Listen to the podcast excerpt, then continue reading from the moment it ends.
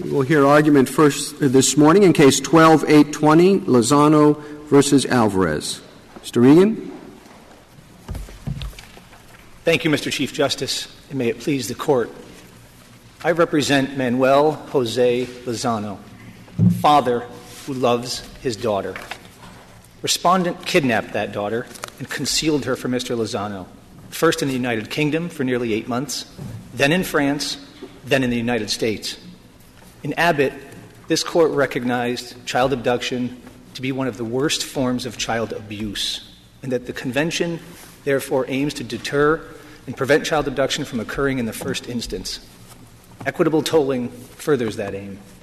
By contrast, the rule adopted by the Second Circuit provides a playbook for thwarting the convention. It says Mr. to an abductor. Mr. Regan, um, you, want us to apply equitable tolling in a field, family law, where the interest of the child is always of paramount importance. I mean, running all through family law is, is that concern. And changed circumstances figure very large. So decrees that might be final in another area of law are not because if circumstances change, then the child custody may change. So it seems to me that this area is peculiarly unfit for equitable tolling that would leave out consideration of the child's best interests. Justice Ginsburg, we believe that equitable tolling does provide, within the context of the convention, consideration, the opportunity for courts to consider the interests of the child. And that's most poignantly illustrated by some of the cases in which it has been applied. If I may provide an example, an example in respondent's brief, Mendez Lynch v. Mendez Lynch, on page 31 of their brief, is a case in which the court found equitable tolling is available, and it found equitable tolling applied factually. The court, however, considered the facts and circumstances of the child's life, including those facts and circumstances that relate to the extent to which the child is settled.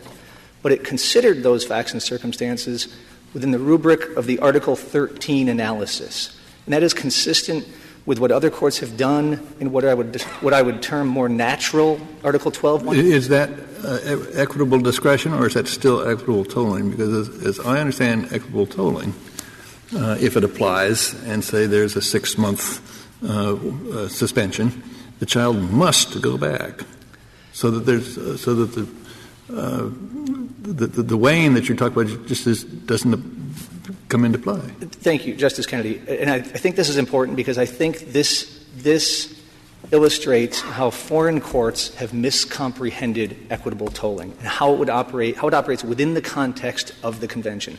Equitable tolling would prevent the abducting parent from taking advantage of the Article 12.2 exception. Yes. That, that, that the child should not be returned because the child is now, because the parent has met that minimal routine showing of the child is now settled.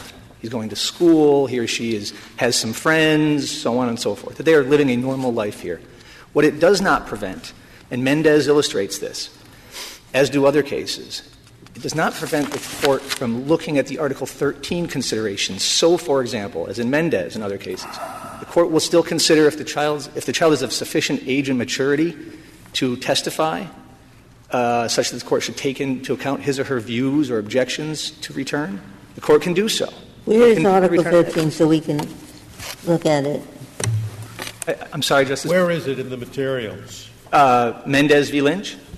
Article 13, which oh, Article 13. To, I'd like to read it. I'm sorry. Article 13 is um, it is at I'm sorry. It's at 135A of the petition appendix.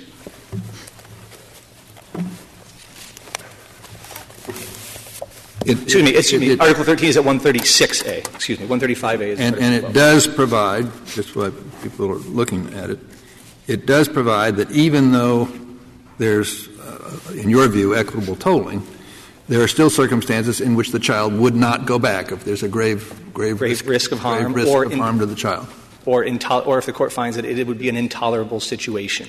But uh, uh, again, as Justice Ginsburg's question, uh, it seems to me indicate there are two different axes here. One is the best interest of the child, and the other is uh, an, an, adequate deterrent uh, so that parents don't abduct. Uh, but those axes don't cross very often, I if at all. I, I respect Justice Kennedy. It's, it's difficult to balance them. They're somewhat incommensurate or you know competing considerations, uh, um, or but both very important. We think that equitable tolling properly balances them within the structure of the convention because equitable tolling again it, prevents this article 12.2 exception but it doesn't prevent the article 13 exception in fact in many ways what we're talking about is not inconsistent with what the english court does or did in Cannon in Cannon the court said if where there is concealment and subterfuge, there will be a heightened burden for establishing settlement. Now, in this, but that still, but Article 13 still is different from what's in the best interest of the child.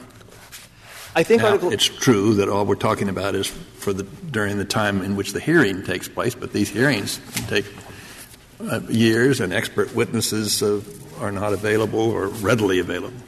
Well, Justice Kennedy, to your point about timing and, and, essentially provisional return, I do think you know courts, district courts, have shown great adeptness at dealing with those issues. They've entered conditional orders that require the child be returned at a time when the proceeding, when the test, when the testimony is necessary. Let me give you this example. Um, suppose a child is abducted at at age one and is concealed for ten years. Uh, and then uh, the location of the child is discovered, the other parent files a petition, so that if there's equitable tolling, uh, the petition was filed within one year. But during those 10 years, the child has become very well settled in the new country, has learned the language of that country, the customs, developed, gone to school, developed relationships, and so forth.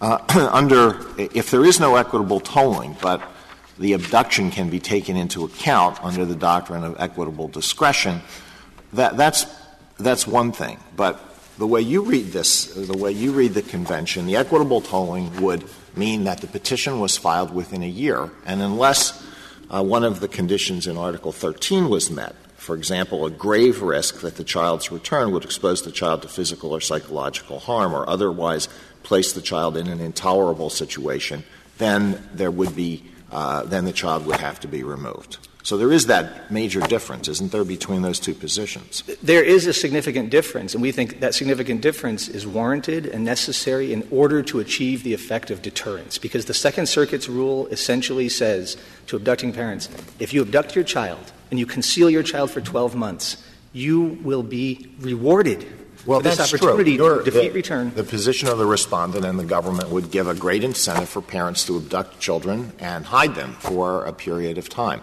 Uh, but on the other side, as my example I think illustrates, your rule would mean that a child who is very well settled in a particular location would have to be returned to the other country for purposes of the custody determination. So, why do you think the, the convention should be read one way rather than the other?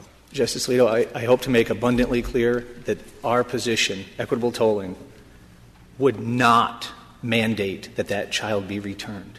All it does, but it's significant. Well, how would it not? It, it changes the question that the court asks. Absent equitable tolling, the, the court, the question on which the question before the court is is this child settled? And the factors that courts looked at, the courts have looked at that are really that are you know, settlement is not defined in the convention, and Congress has left it to courts to decide. And courts look Wh- at which of the articles, which of the provisions in Article 13 would uh, would prevent the return in the hypothetical that uh, Justice Alito just gave you. Courts have looked. I'll say in the decade. Well, what are they? I mean, what what does Article 13 uh, allow the court to consider? It says it's not bound to order the return if the person, institution, or other body having care of the person of the child was not actually exercising the custody rights at the time of removal or retention. Well, that, you know that that's known as acquiescence. That, that, that, wouldn't apply, or had Correct. consented to, or sub. That wouldn't apply in, in his hypothetical or in this case. It's really B. B. There is grave risk that his or her return would expose the child to physical or psychological harm? I mean, there, we, we have no reason to believe that, that, that, that your client would, would, would harm the child or, or that the parent in Justice Alito's hypothetical would harm the child or otherwise place the child in an intolerable situation. What I don't see how any of those things would uh, would would come to the assistance of the child in, in, in Justice Alito's hypothetical. If I may explain, by way of illustration, in some of the cases, what courts have looked at, and let me give Blondin as another example, cited in our brief, cited by the Solicitor General, second well-known Second Circuit case. That's a natural Article 12.1 case. The petition is filed before the period of one year expires. The Second Circuit looked at, or Judge Chin, then Judge Chin in the district court, looked at the child's facts and circumstances related to settlement as part of that grave risk analysis. There was expert testimony, as there often is in these cases, that the child was suffering from, from potential from post traumatic stress disorder. Experts testified that return of the child, the child should not be returned because it presented a grave risk of harm to the child. Physical or psychological harm. That's correct. And there are cases, Mendez Lynch and others. It might be now and then, but in the routine case that uh, Justice Alito just gave you, I don't see how there's any any reason at all not to yank the child back from wherever he's been for 10 years. Well, uh, if I may answer in two ways, in the example Justice Alito gave, with a 10 year old child, it's, it's very likely that the court would hear from that child. I think the, the more difficult example is let's make that child seven or eight. Um, but and, and, and there's no evidence which, which that these court? cases have occurred. Which court? The, in, to use this? The United States court. Yeah, but, but Article 13 does not say the child the child can stay. Well, let's see. The child objects to being returned. I guess you could limit to that may also refuse to order the return of the child if it finds that the child objects to being returned. It's been universally adopted by the court. So that's, that's the one exception. Yeah. But, but the grave risk exception, and courts have applied this, yeah, yeah. it really, it really just, it, it changes the question, like in Cannon. But in a sense, what you're saying is that it's not an automatic, it's not an automatic rule.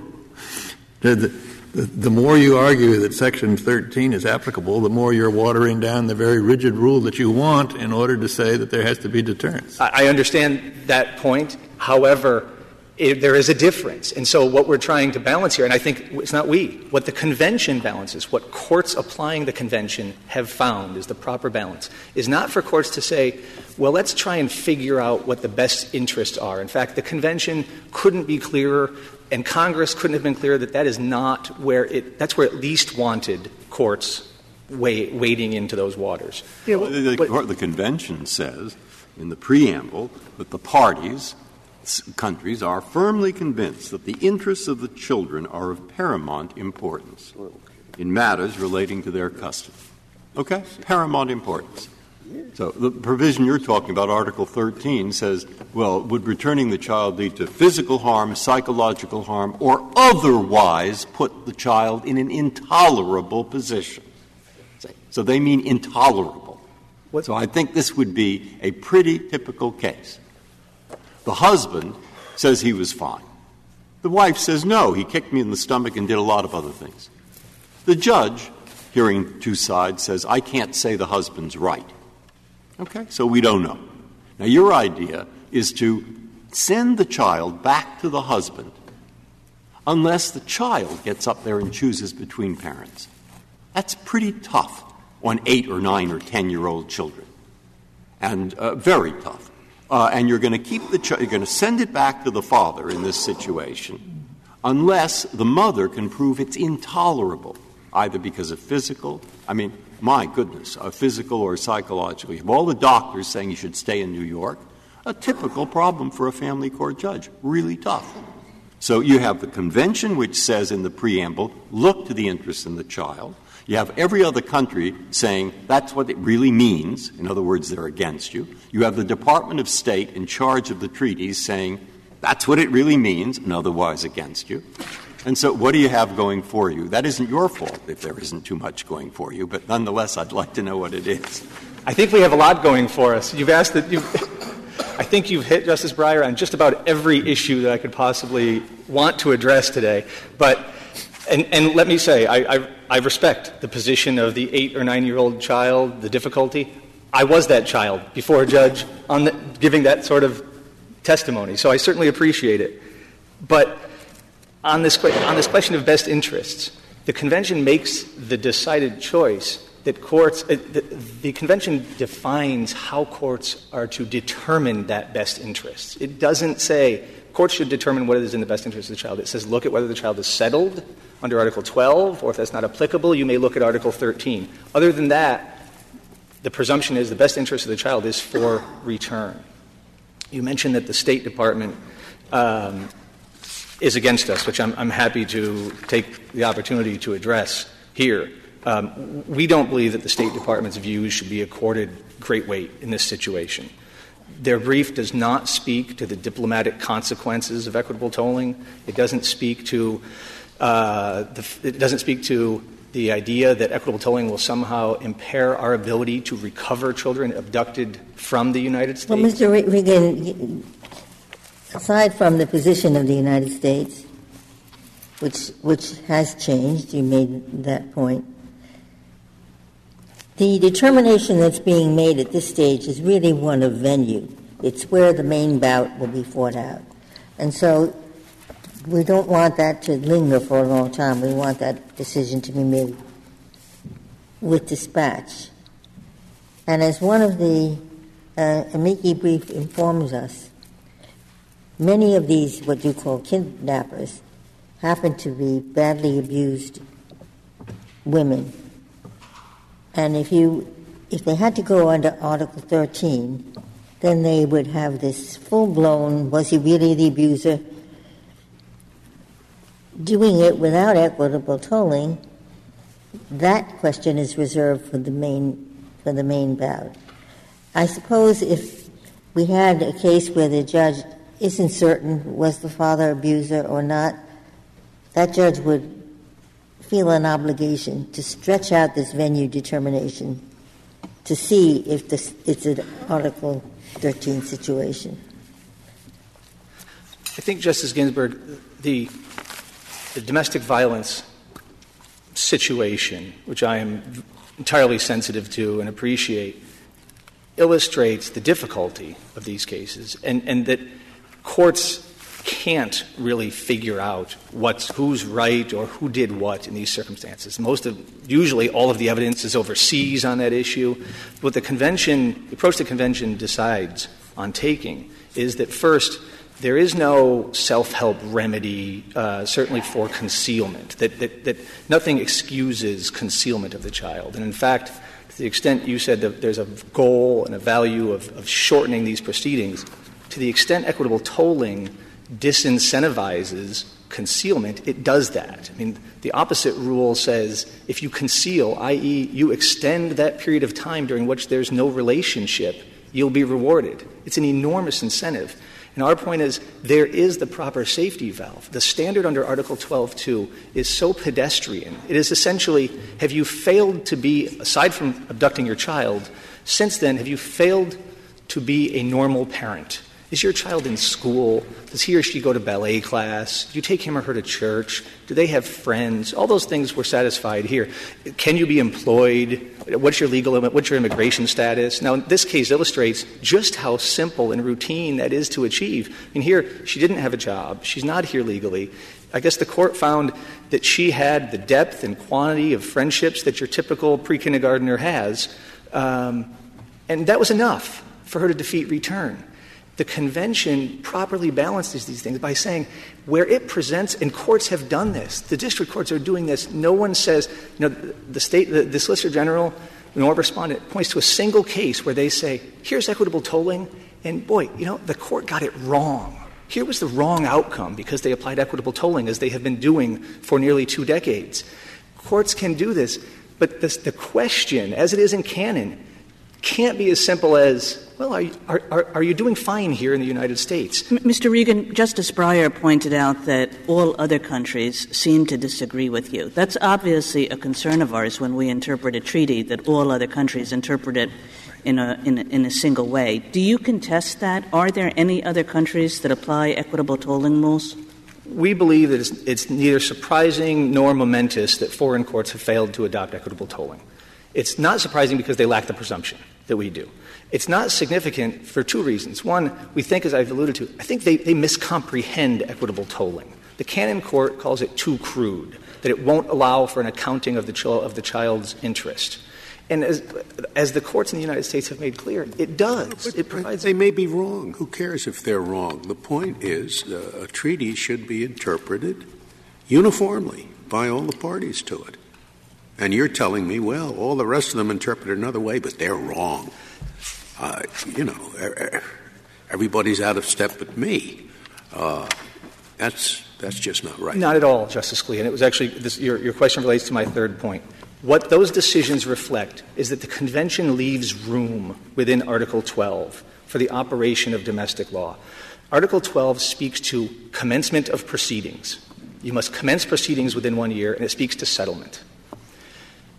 The Convention is Congress in ICARA that defines how one commences proceedings. It says you must file in a court that has jurisdiction. That's Section 11603B and F3 um, which are at 117 through 121A, the petition appendix. Congress decides that's how you, how you stop that period, by filing in a court having jurisdiction. Other countries provide nation, courts of nationwide jurisdiction. Some countries provide that, that the central authority itself will file the petition for the applicant or will file it in its own interest on behalf of the child. None of that is covered by the treaty. Yes, each state may apply its own law with respect to matters not covered by the treaty. But I do not read that to say to mean that each state may apply its own law in interpreting the provisions of the treaty, and so can create exceptions on the basis of uh, uh, equitable discretion when the treaty has none, or, or because its courts use that in another uh, in, in, other contexts, or create an ex- exception on the basis of equitable tolling. This is a matter of interpreting the treaty, not our, of, of bringing into effect some other principle of, of state law that overrides the treaty. That's how I read that provision. Our position is, in fact, if you look at the drafting history here, the drafting history was preliminary draft Article 11 provided for two periods. Automatic return, if you will, return subject to the Article 13 and 20 defenses if you file within six months, or for a period, a discovery rule capped at one year if you didn't know the whereabouts of the child. Some countries said those periods are too short. Some said they're too long. Some said we don't want to have to deal with this discovery rule issue. We're concerned about the evidentiary burdens. What's important is what the drafters did. They extended that first period to a year. And then, with, with respect to this discovery rule concept, they said we're going to we're going to give you Article 18, which provides for return at any time. We're going to provide Article 34, which which the explanatory report highlights, is meant to provide for invocation of domestic law or rules, particularly where 12.2 is implicated. And it left for countries to define the to define key elements of Article 12.2. In doing, I'm sorry, that's turning legislative history in my mind on its head.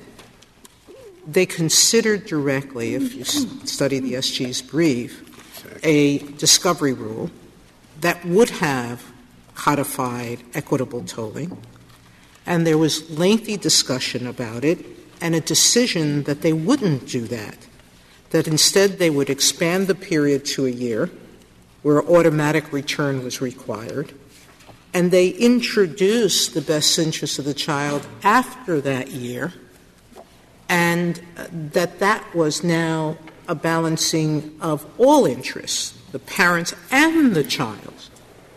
And you're right, they had other provisions that would um, affect the possible return or lack thereof, and they never wanted to stop a court from returning a child if it's in, in its equitable discretion decided it was appropriate.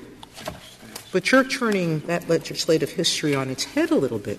Justice Sotomayor, we believe that the State Department's reading of that history, of that drafting history, is oversimplified because there were objections to that period, to that equitable dis- to that to that discovery rule that weren't simply to a discovery rule as a general matter.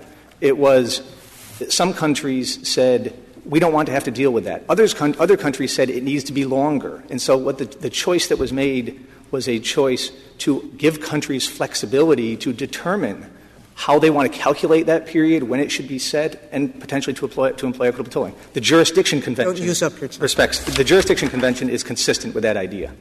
If, if it's Thank you, counsel. reserve my time. Thank you, Mr. Chief Justice. Ms. Moskowitz.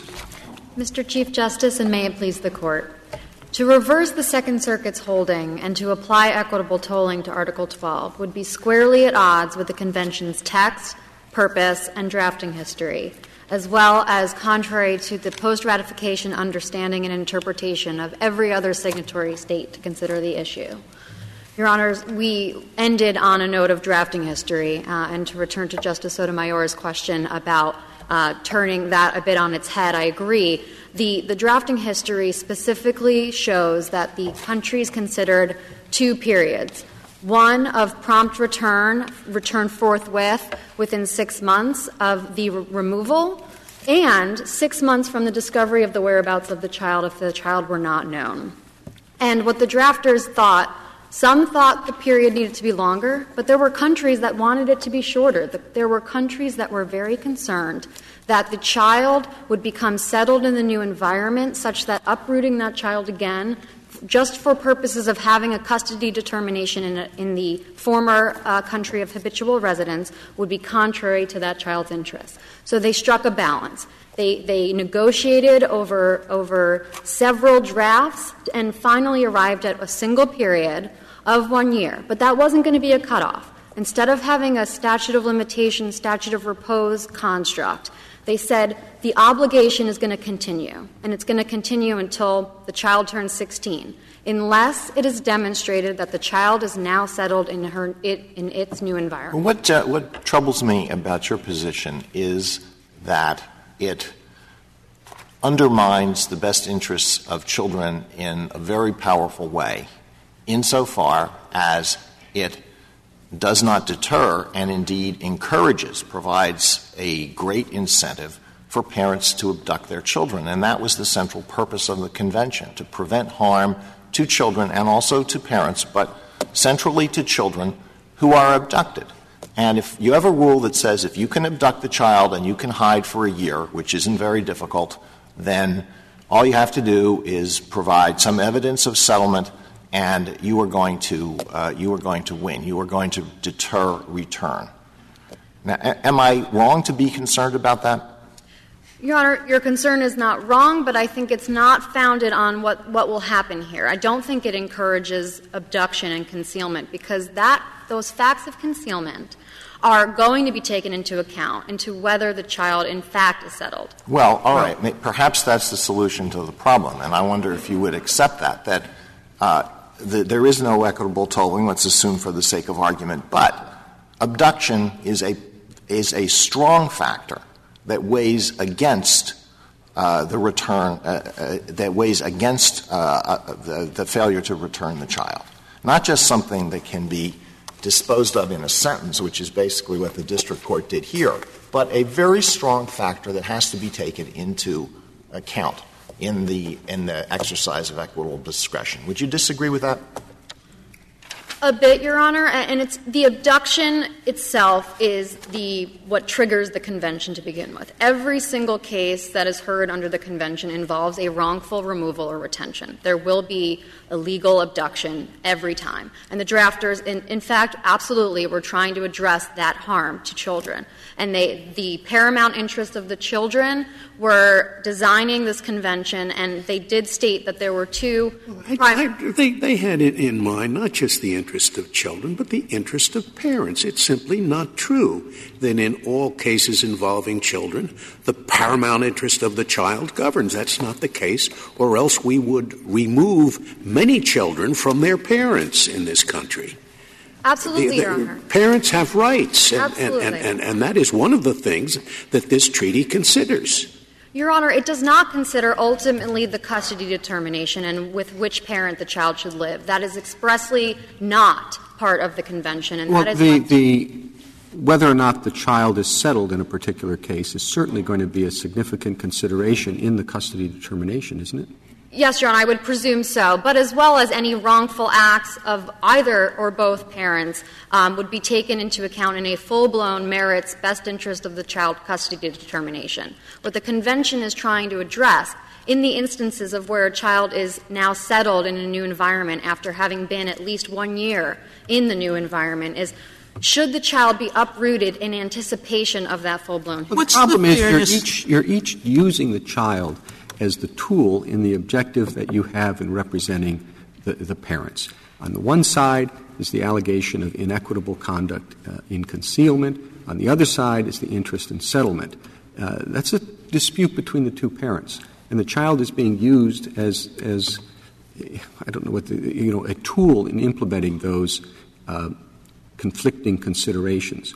And to the extent that the convention was designed to deter that kind of kidnapping, and it adopted uh, uh, a, fairly strict rule. And you're each trying to say, oh, the rule doesn't mean what it means, because don't worry, we'll take those considerations into account in, in addressing custody. And on the other side, well, don't worry, because there's not that much difference between 12 and, 13. So, how are we supposed to decide between those two conflicting considerations of the parents while maintaining the paramount concern, certainly not the exclusive one, but the significant one in the interests of the child. Yes, Your Honor. And, and just to address the one point that the petitioner raised of the don't worry about Article 12 because there's Article 13. Those are completely different constructs. In fact, Congress recognized that when it set a different burden of proof for defenses under Article 13 as opposed to the well settled settled analysis under Article That cuts against you in some respects. You say there is such a big difference, and therefore it is very important that um, uh, the kidnapping parent do the best he or she can to conceal the child's presence so that it get beyond 13 and into 12. No, Your Honor, because if the parent is concealing the child, for example, if um, the parent is moving from place to place to evade detection, or changing the child's name, or not enrolling the child in school to avoid detection. My gosh, all it takes is moving to, to uh, Peoria. I mean, I, I, don't mean to denigrate Peoria, but it, all it takes is moving to a place that has no connection to. Justice Sotomayor is from New York. Yeah, obviously. Those of, those of us from the Midwest think it's actually easier to hide a child in New York. yeah, yes, Your Honor. I, I do have a, point, a, question, though. What sense does this make when um, that a child who uh, a suit is filed within the year, but the litigation takes two, or the child who um, a filing is a day after the year and the litigation takes a year and they're both in the same situation. Right. Why should those two children be treated differently? Why should one have the benefit of settled now and the other not have it? Your Honor, what, what sense does it make when, as Justice Alito indicated, part of the central purposes of the convention is to avoid um, the kidnapping of children. Your Honor, absolutely that is one of the objectives of the convention, and it, it, it exists because that was presumed to be contrary to the interests of children. And I don't dispute that in the majority of the cases that's true. But uh, the, the concept that the Drafters had to grapple with this issue. They wanted to deter child abductions, absolutely. But they also recognized that at some point in time, it wasn't going to be just about children at large. It was going to so why isn't Article 13 enough protection? It has to do with, and, and unlike Justice Scalia, I don't think it's psychological or physical harm necessarily by the parent, but by the situation, right. the return. You agree with that? Yes, Your Honor. I do think it's, it, it should be broader than that. I think there are courts that it, the Article 13 defense is supposed to be narrow, just like the Article 12.2 settled exception. But the settled exception isn't enough, uh, excuse me, Article 13 isn't enough because the drafters wanted Article 12 too. They wanted to be able to take into account the situation of the child after this one year. And why one year and not one year, including the hearing? I think it was a balance. The drafters were concerned both that it was going to be too long and that it was going to be too short. But Ms. Moskowitz, going back to Justice Alito's question, could you tell me how you think this works? You said in, in response to Justice Alito uh, that sometimes concealment can be a factor in determining whether a child is settled. Yes. And I presume you mean if somebody conceals the child by moving the child from place to place, the child will not be settled. Is it also a factor in determining whether a settled child should nonetheless be returned? Your Honor, I, I, that's the question of whether and to what extent there is discretion to return a, ch- a settled child under Article 12. And I think. Or under Article 18. Your Honor, Article 18, my understanding of Article 18 and the, and the government's interpretation of Article 18 is that Article 18 was designed not as a duty or something arising under the convention, but a recognition that the convention is not an exclusive statement and not intended to occupy the space on child abduction and return. I think your answer to Justice Kagan's question has to be no, or else I don't understand what we're doing here. Your Honor, I, I struggle with this because I, I, think that there is a reading of the plain language that says no. But it's, there is a general feeling that there should be some sort of escape hatch. Well, what is the answer? Because I'd like a straight answer in your opinion, because uh, just the, Justice Kagan's case. Yes. The mother kidnaps the child. They live in a grain elevator, a nicely refurbished grain elevator in Peoria, for a year. And after the year, a month later, the father finds the, both of them, mm-hmm. goes to a family judge, very tough job, by the way. And uh, uh, the family judge reads this and he says, Well, I, I have to admit the child is settled here now in Iowa. All right? Is settled. But he, if we send the child back to London, he's going to be just about as settled. I mean, really, it's not that much difference. But I can't say the child's not settled. The father says this is the most unfair thing I've ever seen. She hides out for a year. The child will be just as well back in London, almost as well. Who knows? Maybe better. But now, what can the family court judge do?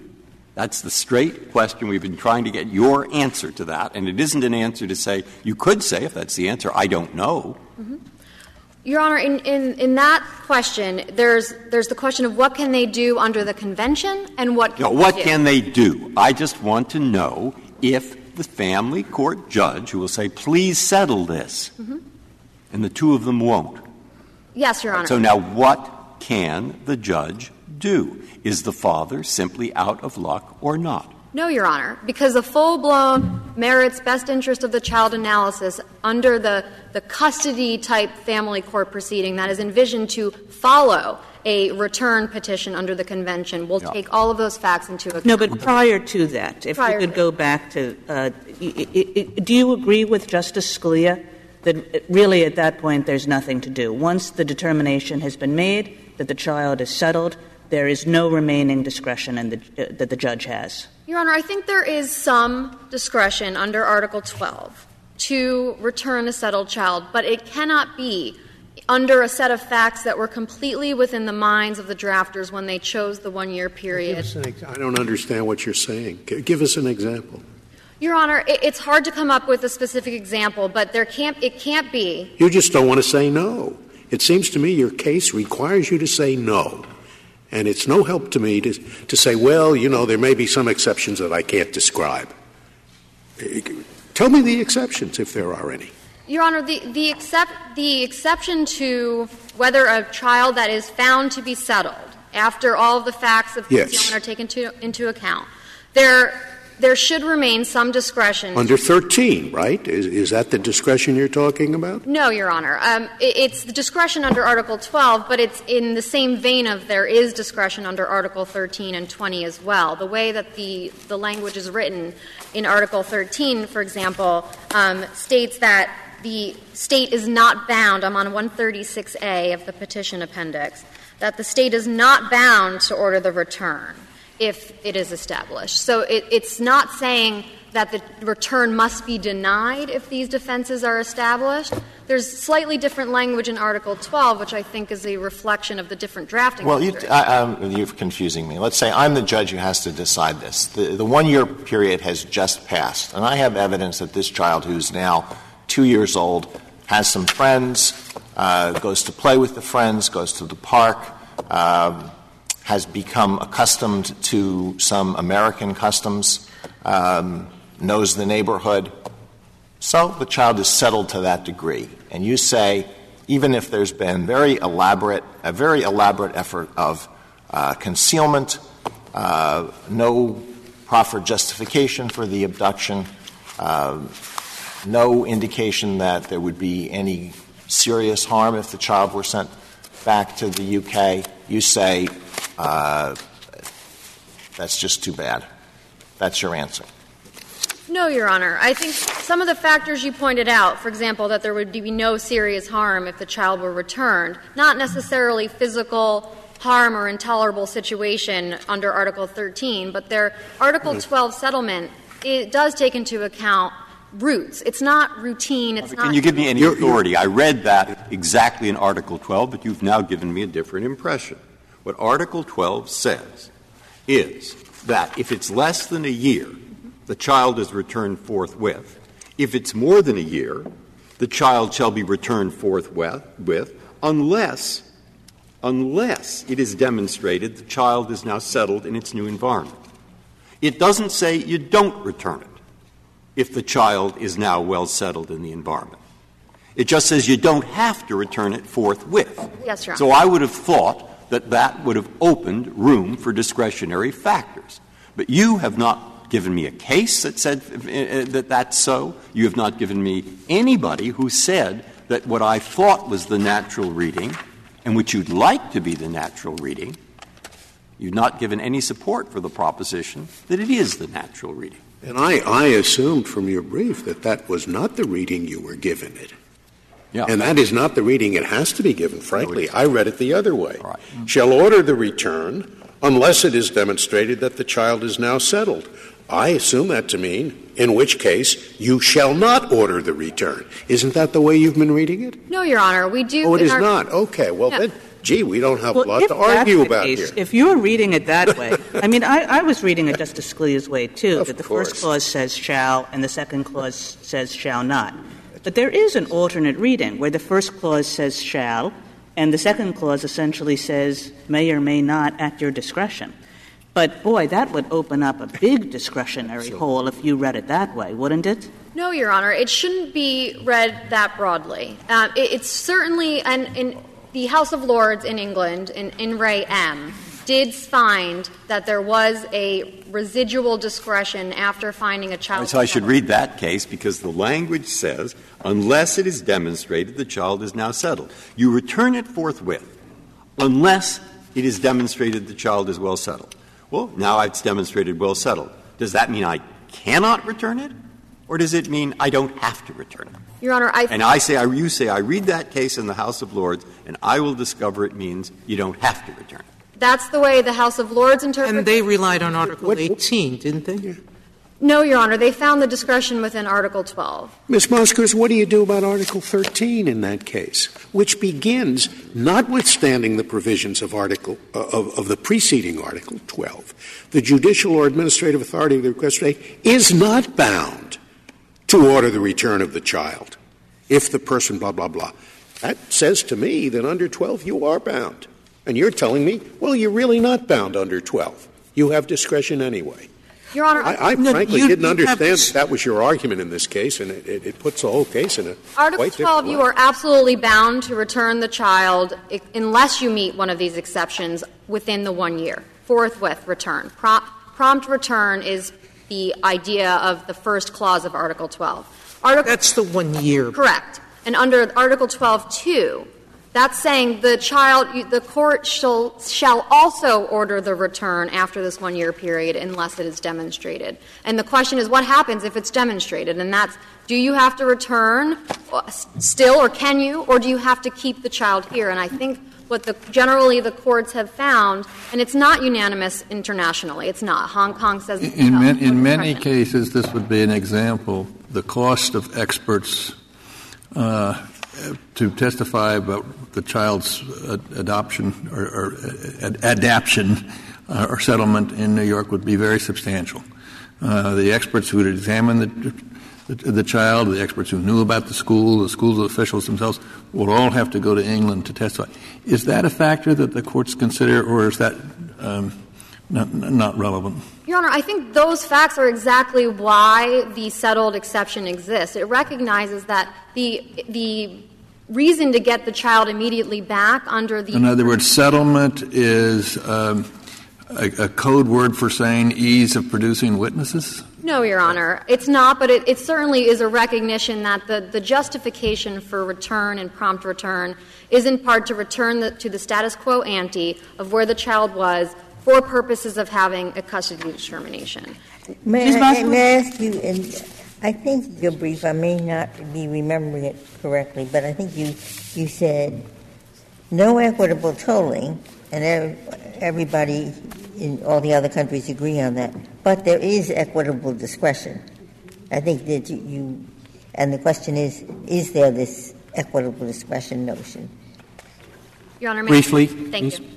Um, there, the courts are divided internationally on whether equitable discretion exists to return a child that has been determined to be settled. But I think, on balance, there should be some level of equitable discretion to return a settled child, but not under simply because of facts of concealment that were firmly within the minds of the drafters when drafting Article 12. Thank you, counsel.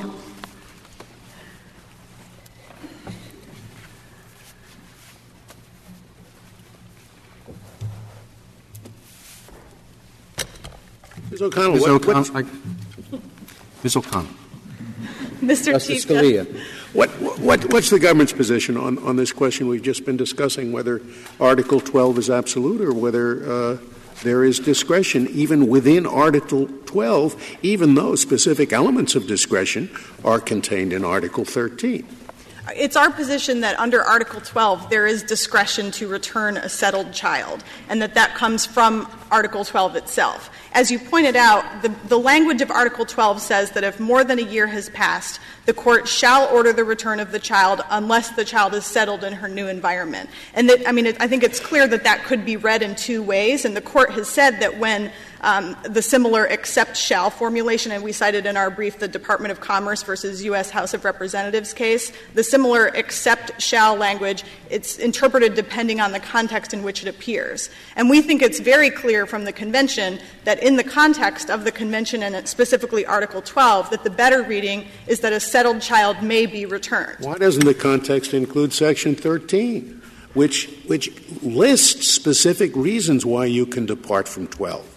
Well, I mean, uh, it, it, seems very strange to say, and in addition to that, there's a whole potload of, of other reasons within, within 12 itself. Well, article, it's true that Articles 13 and 20 are written in expressly discretionary language, but those are sort of set out as exceptions to the rule of Article 12. Article 12 is written up differently, but there's nothing in the convention that ever says that a child has to stay in the country where she has been abducted. What, what's, what's the, uh, an, an, example of where a settled child might be returned? A, a very uh, two very good parents, and the child is very adaptable, and so the child can is well settled now, but the child will be well settled in the, in the new environment as well. Is that the, is that the hypothetical? In exercising the discretion, the court should be guided. It's not just a free, freewheeling discretion that the court is exercising under Article 12. We think it's guided by the purposes stated in the convention. So, yes, first you look at whether the child is settled, and that could be enough to defeat the presumption that an abducted child should be returned. You can also look at whether the child could easily resettle if, if the child was sent back. For example, a 10 year old child who had, was in school and had a, um, a lot of friends and a routine in London was object- abducted to the United States for a year, that child may not may be settled in the United States, but she may not have a, a difficult time resettling. You expect all the signatories to this treaty to come up with essentially the same exceptions under under what you say is is the interpretation of Article 12. Well, I mean, it seems to me it just makes that article impossible to apply consistently country to country. No, I, I don't think so. And, I, and, and the, the other signatories have, have almost all. I mean, I think the Hong Kong court does says that it doesn't have discretion, but it said in that case, nevertheless, it would, uh, even if it had discretion, it wouldn't order the children returned. But the other courts of, of signatory countries that have interpreted Article 12 have all found a discretion, whether it be in Article 12 or in Article 18. And if I have they exercised it? Have they exercised it? Um, that discretion which they say is there. I mean, it, Have they depends exercised that discretion not to apply the, the mandatory requirement of Article 12? Um, yes. I, I mean, courts in the United States have done that. I think courts in, in Talking about other foreign countries courts. have as well. Yes. But if, if I understand the way you think this works, you don't need, there's not even a presumption that a settled child will stay, right? You're just saying uh, once you found a settled child, the obligation to return the child goes away. But at that point, it really is a kind of all things considered inquiry with no presumption operating at all, just in light of the purposes of the treaty. Well, I think the, the last part, Justice Kagan, is the most important part, that it has to be guided by the objectives of the treaty, that it's not a freewheeling best interest of the child analysis or where this child should be, but you could take into account the principle in Article 12 that it's harmful to uproot a settled child, but you can also weigh against that um, the idea that this convention is really geared in the first place toward preventing abduction. I would That- think it would be very unusual for a family court in that situation not to go ahead with the custody proceeding before it because it would think the child is, is settled. Now, do I send the child back so that they can do the custody proceeding in England or just go ahead and do it here? Don't you think most family court judges would say, let's just go ahead and do it here? Well, if there's a if there's reason to send the child back, even even a settled child, we think that the purposes of the convention should should prevail there. What kind of reasons, what kind of reasons would there, there be that to the send the child back? that the parent engaged in um, behavior like concealing the child that is that is not condoned under the convention. That So you would visit on the child the behavior of the parent?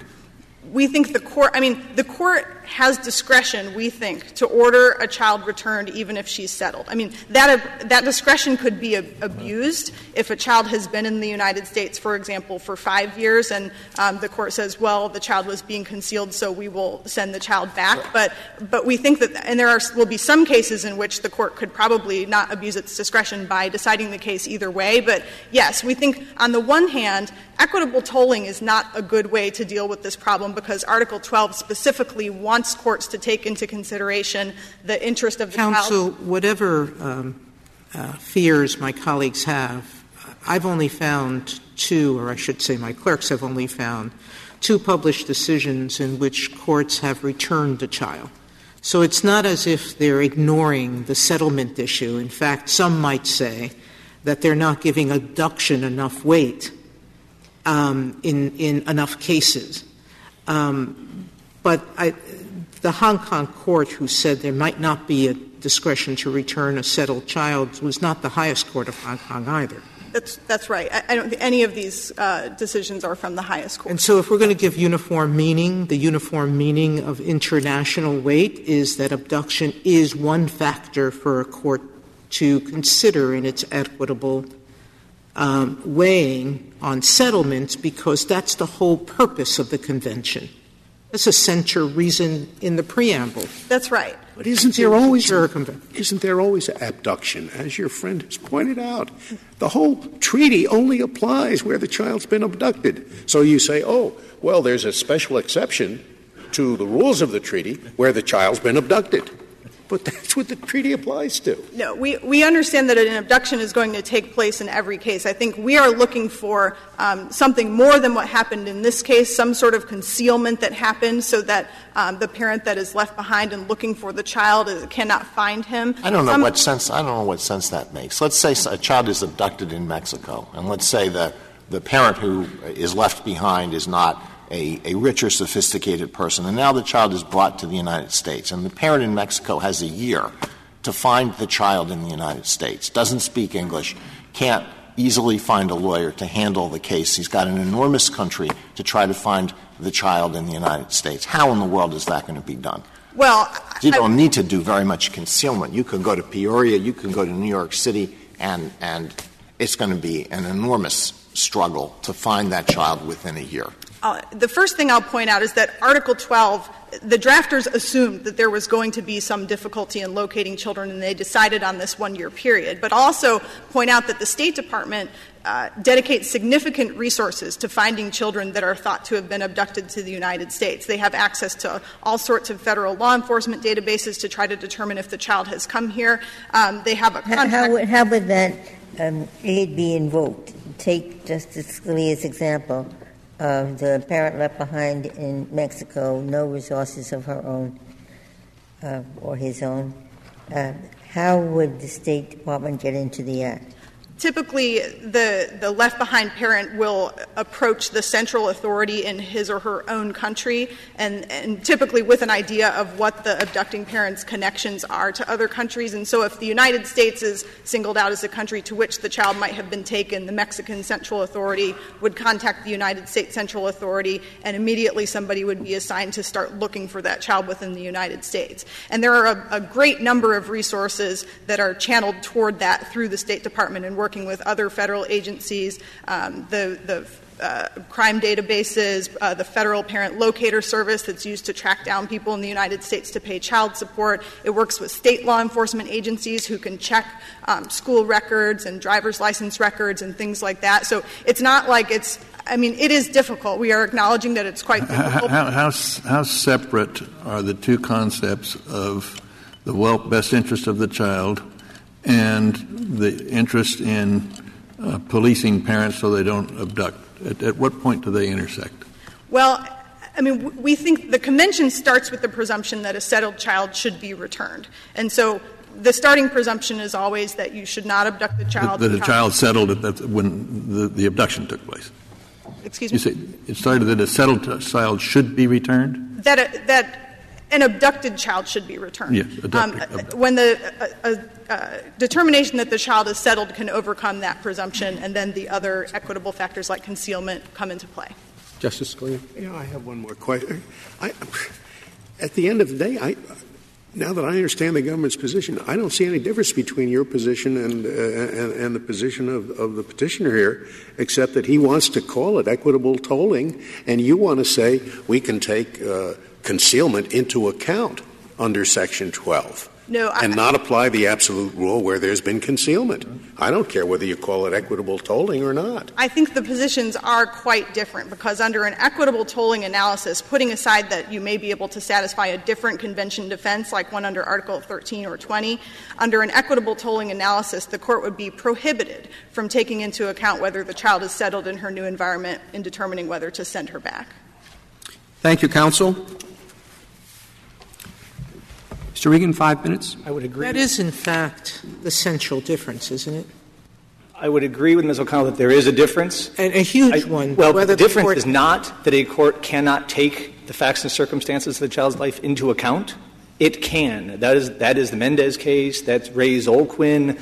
That's Blondin. There are innumerable cases that show that. They can, the court can take that into account. It's just a question of what is the question to which the court applies those facts. Under our circumstance, it's not this Article 12.2, is the child doing fine here? Is the child living a normal life? It's a different question. Is, is, is, the, is the goal and motive and presumption for return going to be defeated here because it would present a risk of harm to the child? We think that's the right question because that's the only question that deters concealment. Can I ask you how it works here? I realize I don't know. A year has passed. The father never found out where the child was. Now he suddenly finds out, he runs to Iowa. The judge looks at this convention and uh, he says, Well, the years passed, you've lost, let's say, and I don't have to, I don't have to return him forthwith. The child's not going to suffer intolerable injury. I can't use that. I don't have to return him forthwith. Now I look, is he settled? Yes, he's settled. All right? End of the matter. But do we now, in the discretion of the father, have a custody hearing? The father can say, yes, all that's true, but I should have custody. And he goes, and under Iowa law, uh, we see who is entitled to custody. And he has something going for him. Namely, the mother's acted pretty badly, unless she has excusing circumstances. In abducting the child. Does that happen or not? Well, the custody proceeding would occur in a different court. Of course, it wouldn't occur in the federal. It wouldn't no, it would go to the family court. So is that would that happen? Could that happen? Of course, I think. Of course. Okay. Of course. If the answer is of course, what we're talking about here is on the one hand, we don't want to encourage abductions. On the other hand, we don't want to treat the child as a yo yo. Absolutely. So the question is whether the custody hearing will be in a family court in Britain or whether it'll be a family court in the United States. That's right. That, that's And the, correct that- question. Is that that, is right? the question. And Okay. also the question is how do we deter? So our issue about whether there's discretion or that's a little bit secondary because we can have a big full blown hearing about who should have custody, though it'll be in a different court. It's true if you lose, there is more incentive to kidnap the child. It's also true if you win, there is a much greater likelihood that the custody hearing will be in Britain rather than the United States, which is the yo yo problem. And our concern All right, now go now say what you want to say. Our- if I understand it correctly. Our concern is the deterrence and prevention, which is the goal of the convention. Justice Scalia asked about other nations and uniformity, and there could be no better reflection about the room created in Article 12 and that this that, that uniformity is not or that this is not a problem where we need to be so concerned about uniformity. In 2006, through the special commission process, uh, meeting of the, members of the convention, the United States specifically apprised the other nations that it was employing equitable tolling in a 12 2 context. As the government concedes, no one else disagreed. No one expressed any concern about the United States doing that. That's a clear reflection that there is this room in Article 12. The government's and respondent's position is that concealment may be taken into account.